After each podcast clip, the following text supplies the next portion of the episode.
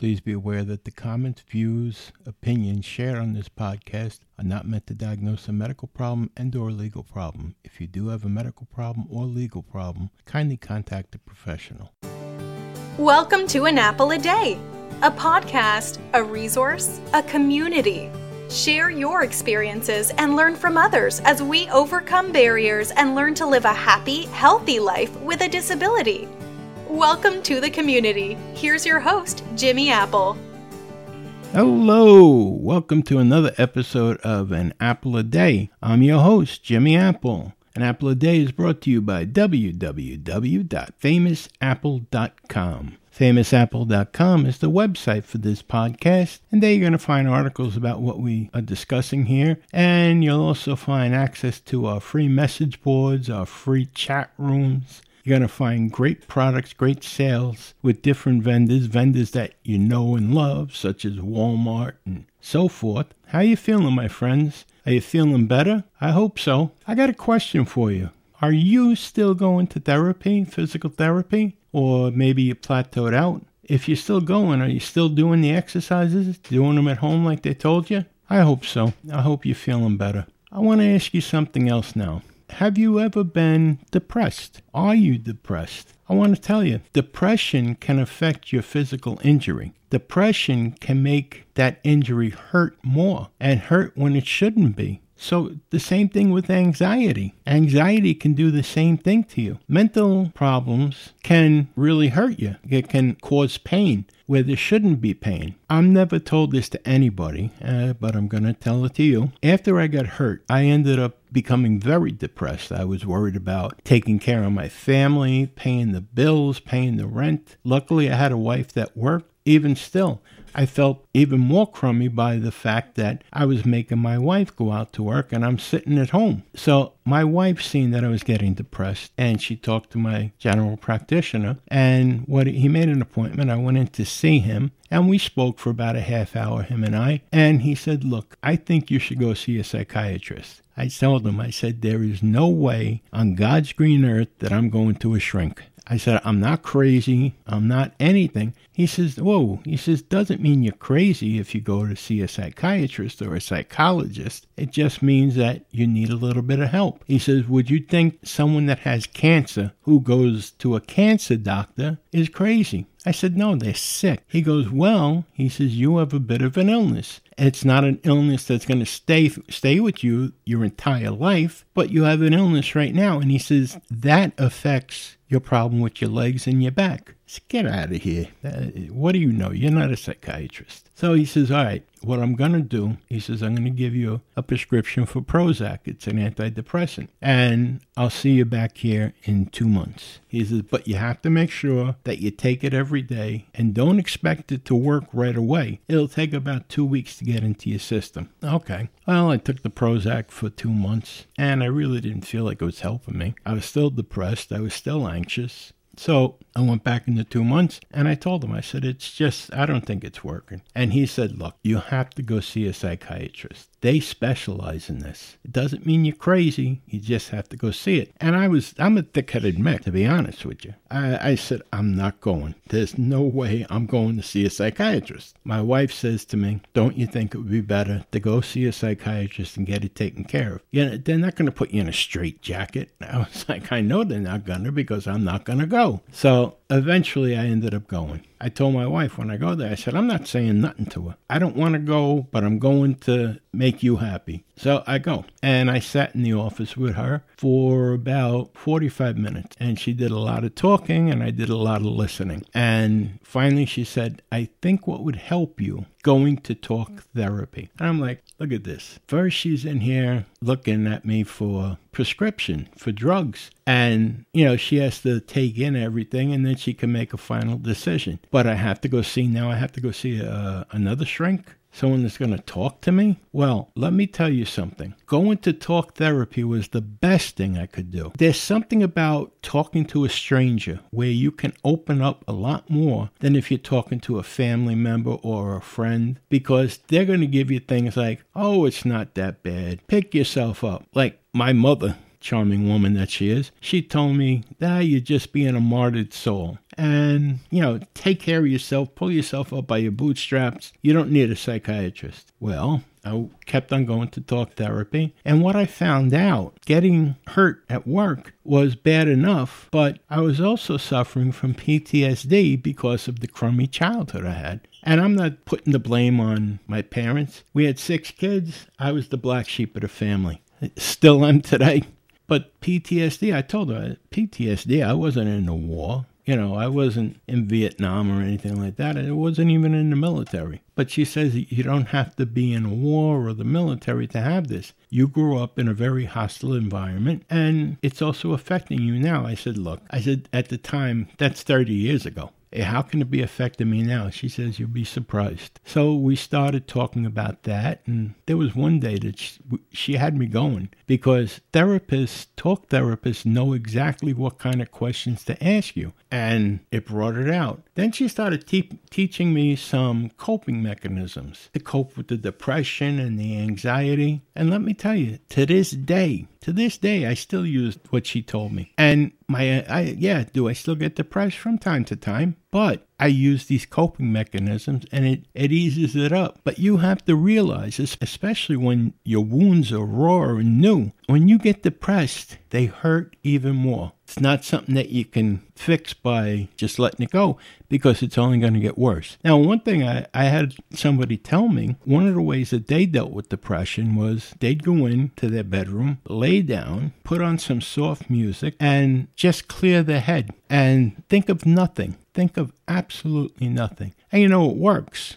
That does work, but it only works temporarily it did come back. The depression did come back, and it was kind of it kind of reminded me of someone that drinks. They have a problem, they go out to a bar, they drink, and the problem goes away for a short time. But when they sober up, that problem's still there and may be double of the problem that they had before they drank. Going to a professional doesn't have the stigma that it used to have. You're not crazy, you're being proactive about your health, and you're taking responsibility for your health. And that's a good thing. And anyone that tries to tell you it's a bad thing, tell them to take it on a hop. You're taking responsibility for your health. It doesn't make you weak. It doesn't make you crazy. It just makes you smart. So please talk to your doctor and see what he says or she says. Most doctors are going to think that you're doing the right thing. And like me, my wife my wife swears I did the right thing. She thinks I'm a much better person than I was back then. Do it for you do it for your wife or your husband, but just do it. Take care of your health. The last thing you need is any more pain in your life, right? Of course. All right, let's move on. Something else that bothers me, and it bothers me to, to no end, are these jerk doctors. Now, I want to make this clear. Doctors don't get a calling from up above. The clouds don't open, thunder doesn't clap, and that nobody tells them, "Oh, be a doctor." People go into medicine for two reasons. The first one, they'd like to help people, but the second one, and the biggest one is, "Hey, I'm going to make big money. I'm going to make big money." I want to tell you right from the beginning, being a doctor, a medical practice is a business. It's no different than any other business. They live on making money. I told you this in another episode. There was his doctor that I went to in the Bronx. And he was recommended by my family doctor. And I'll get to him in a second. But he was recommended by my family doctor. So I went to him and I'd go there and I'd sit in the office. I'd come in, I'd check in, sit down, and I'm waiting, waiting, waiting. The next thing I know, it's going to four o'clock. So I get up and I said, uh, what can what can we do here? You know, I'm waiting for two hours. So she says, Well, the doctor's busy, he'll get to you. Have a seat. I sit down and I, I start talking to the fellow next to me, and he says to me, he says he had a two o'clock appointment as well. Turned out everybody in the room had a two o'clock appointment. So now I'm pissed, really pissed. Finally I get called in and I was going there because of my leg. My I needed I needed surgery on my my leg and my knee. And he looks at my leg and he's grabbing my calf and then he looks at my knee and he said, I'm going to give you a prescription for an anti inflammatory. Take that and I'll see you in two weeks. That was it. That was the extent of my doctor's visit that I waited two hours for. I seen him for about five, ten minutes tops. So I was really, really, really pissed. So I went back in the two weeks though and I went through the same thing. Finally, I got up and I told the receptionist I'm leaving. And she told me, Well, you know, they're going to charge you for the office visit. I said, What office visit? I came here and sat for a couple of hours. I'm sitting for another hour so far now. I said, I should be charging you. My time is worth money too. So she says, Well, the doctor's going to charge you.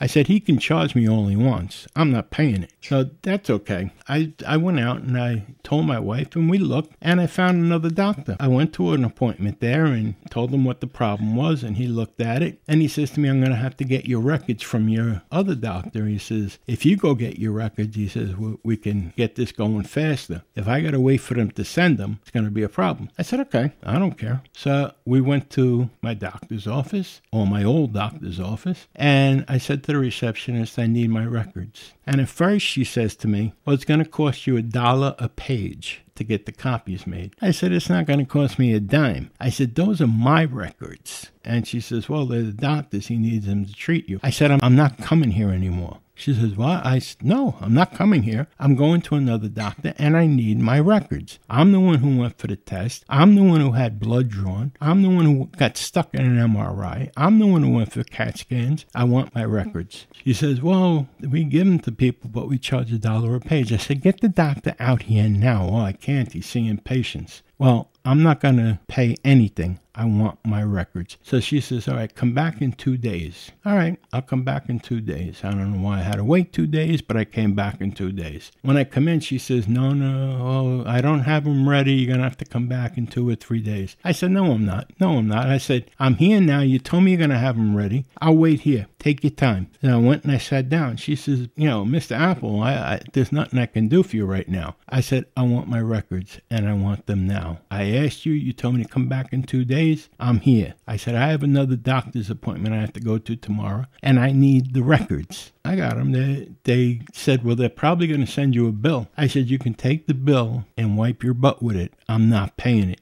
These are my records, not yours. My insurance paid for them. They're my records. Well, that really didn't sit too well. And they did send me a bill, and I took the bill personally over and I told them, I'm not paying this. Well, you're going to have to call the accounts receivable. So I'm not calling anybody. I'm right here. Here, take it back, and I wrote right across, not paying it. Eventually, they stopped asking me for it, and I got a letter saying that they're going to put me into uh, they're going to put me into the credit reporting agency for a back bill, uh, unpaid bill. I told them you can do whatever you want. I said because I'm going to call Social Security and I'm going to call the insurance company and I'm going to report you. Well, that changed the attitude with me. She says, Well, why would you do that? I said, Why would you even think of putting my name into the credit reporting agency? Well, it's not me doing it. I said, Well, you better talk to whoever it is because I'm not paying the bill. And if you put my name into a credit reporting agency, I'm going to report you guys to the insurance companies and Social Security and whoever else I can report you to. Then they never put me into a credit reporting agency. It was just dropped. I went to my doctor, my new doctor, also in the Bronx, and it was taken care of. Now, my, my general practitioner, he was another nut job. He was a real jerk. He used to make me come the last visit of the of the day, which was nine o'clock at night, and he would take an hour with me, not doing anything. He'd give me this stuff called microtherm. It was a machine that sat over my knee and it was supposed to send I don't know waves into my knee and supposed to help it. It never did anything, but he was making me come three days a week for this.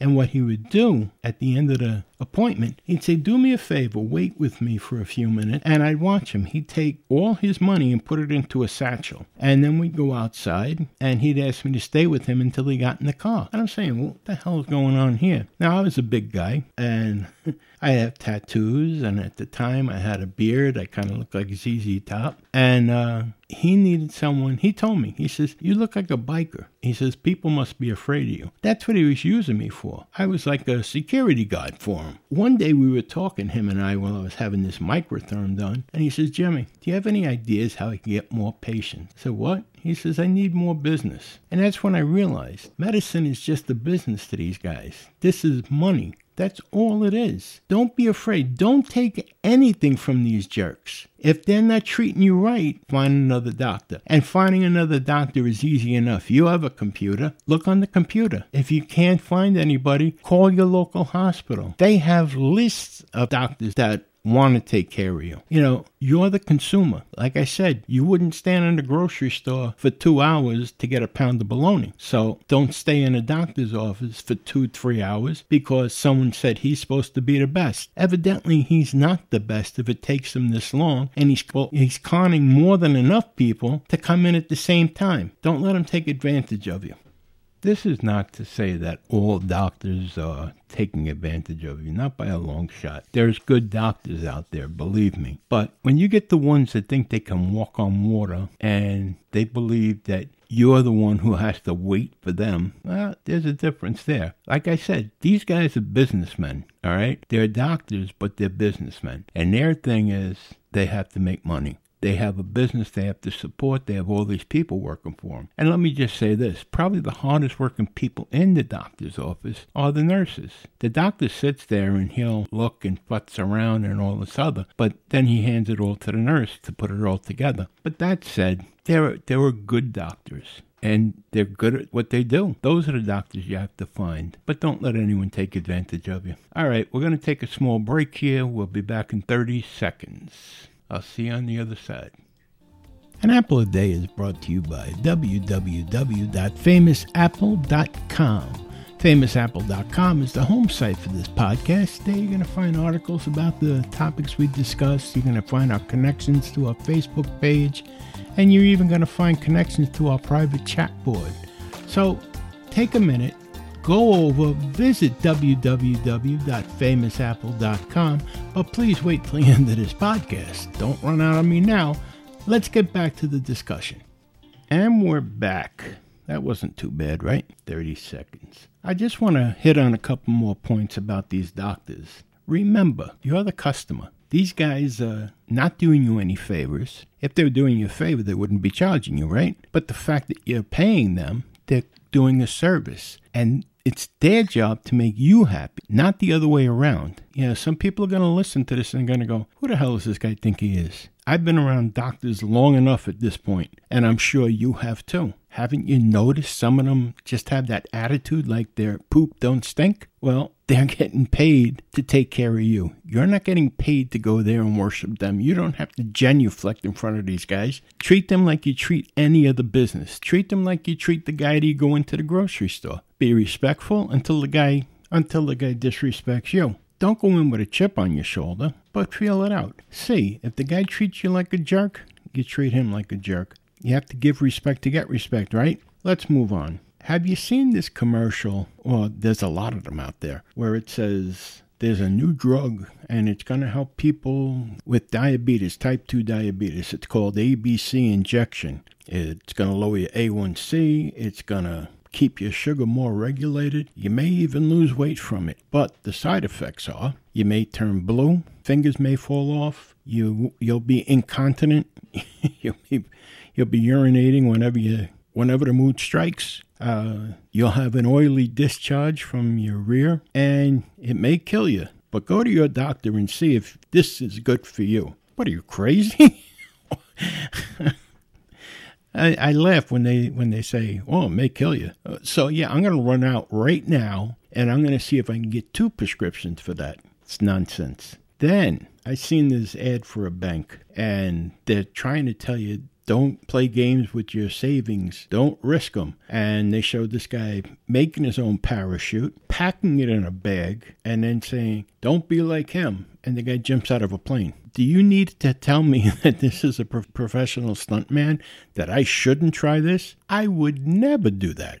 I don't, I don't know about you. Would you jump out of a plane with a parachute that you made? Nah, I don't trust myself. And Here's another one for you. This guy is driving an ATV and he's going over rocks, through rivers, through mud, and they're telling you that this ATV can go anywhere. It's good for hunters. It's good for this. It's good for that. Then there's that warning on the bottom. You should have a safety course before you use this vehicle. I understand that. That's good advice. Not recommended for people under 16. That's good advice. I I realize that. And then they say, this is a professional stuntman on a closed course. Don't expect to do the same as he is. Well, then why are you showing it, right? Then here's another one for you. And this is for a cancer center. And they're showing they use different remedies and, you know, they have you eating nuts and berries and still doing the chemo and the radiation. But they're telling you all these success stories.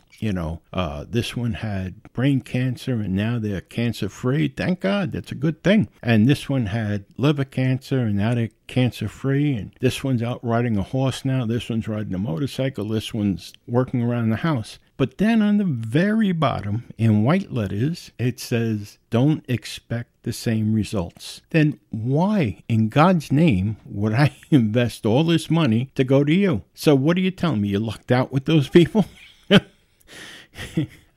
I'm looking for someone that's going to be able to work on me and not just wait to be lucky. Hey, listen, do you see any of these commercials? Do you take notice of them? Go over to www.famousapple.com and go to the, the, message board and start posting your commercials up there, the ones that you see and the, the ones that you think are ridiculous. We're going to be discussing it on there and putting I'm putting topics up there. So go over, take a look. It's www.famousapple.com. Hey, thanks a lot for stopping by today. I'm sorry it was a day late, but we'll get back on track next week, I promise. And I want to remind you of one thing. Remember, things can always be worse. Take care of yourself, my friends. Feel better. Have a great week. Thanks again for stopping by. I look forward to talking to you every week. So I'll see you next week. Jimmy Apple, out.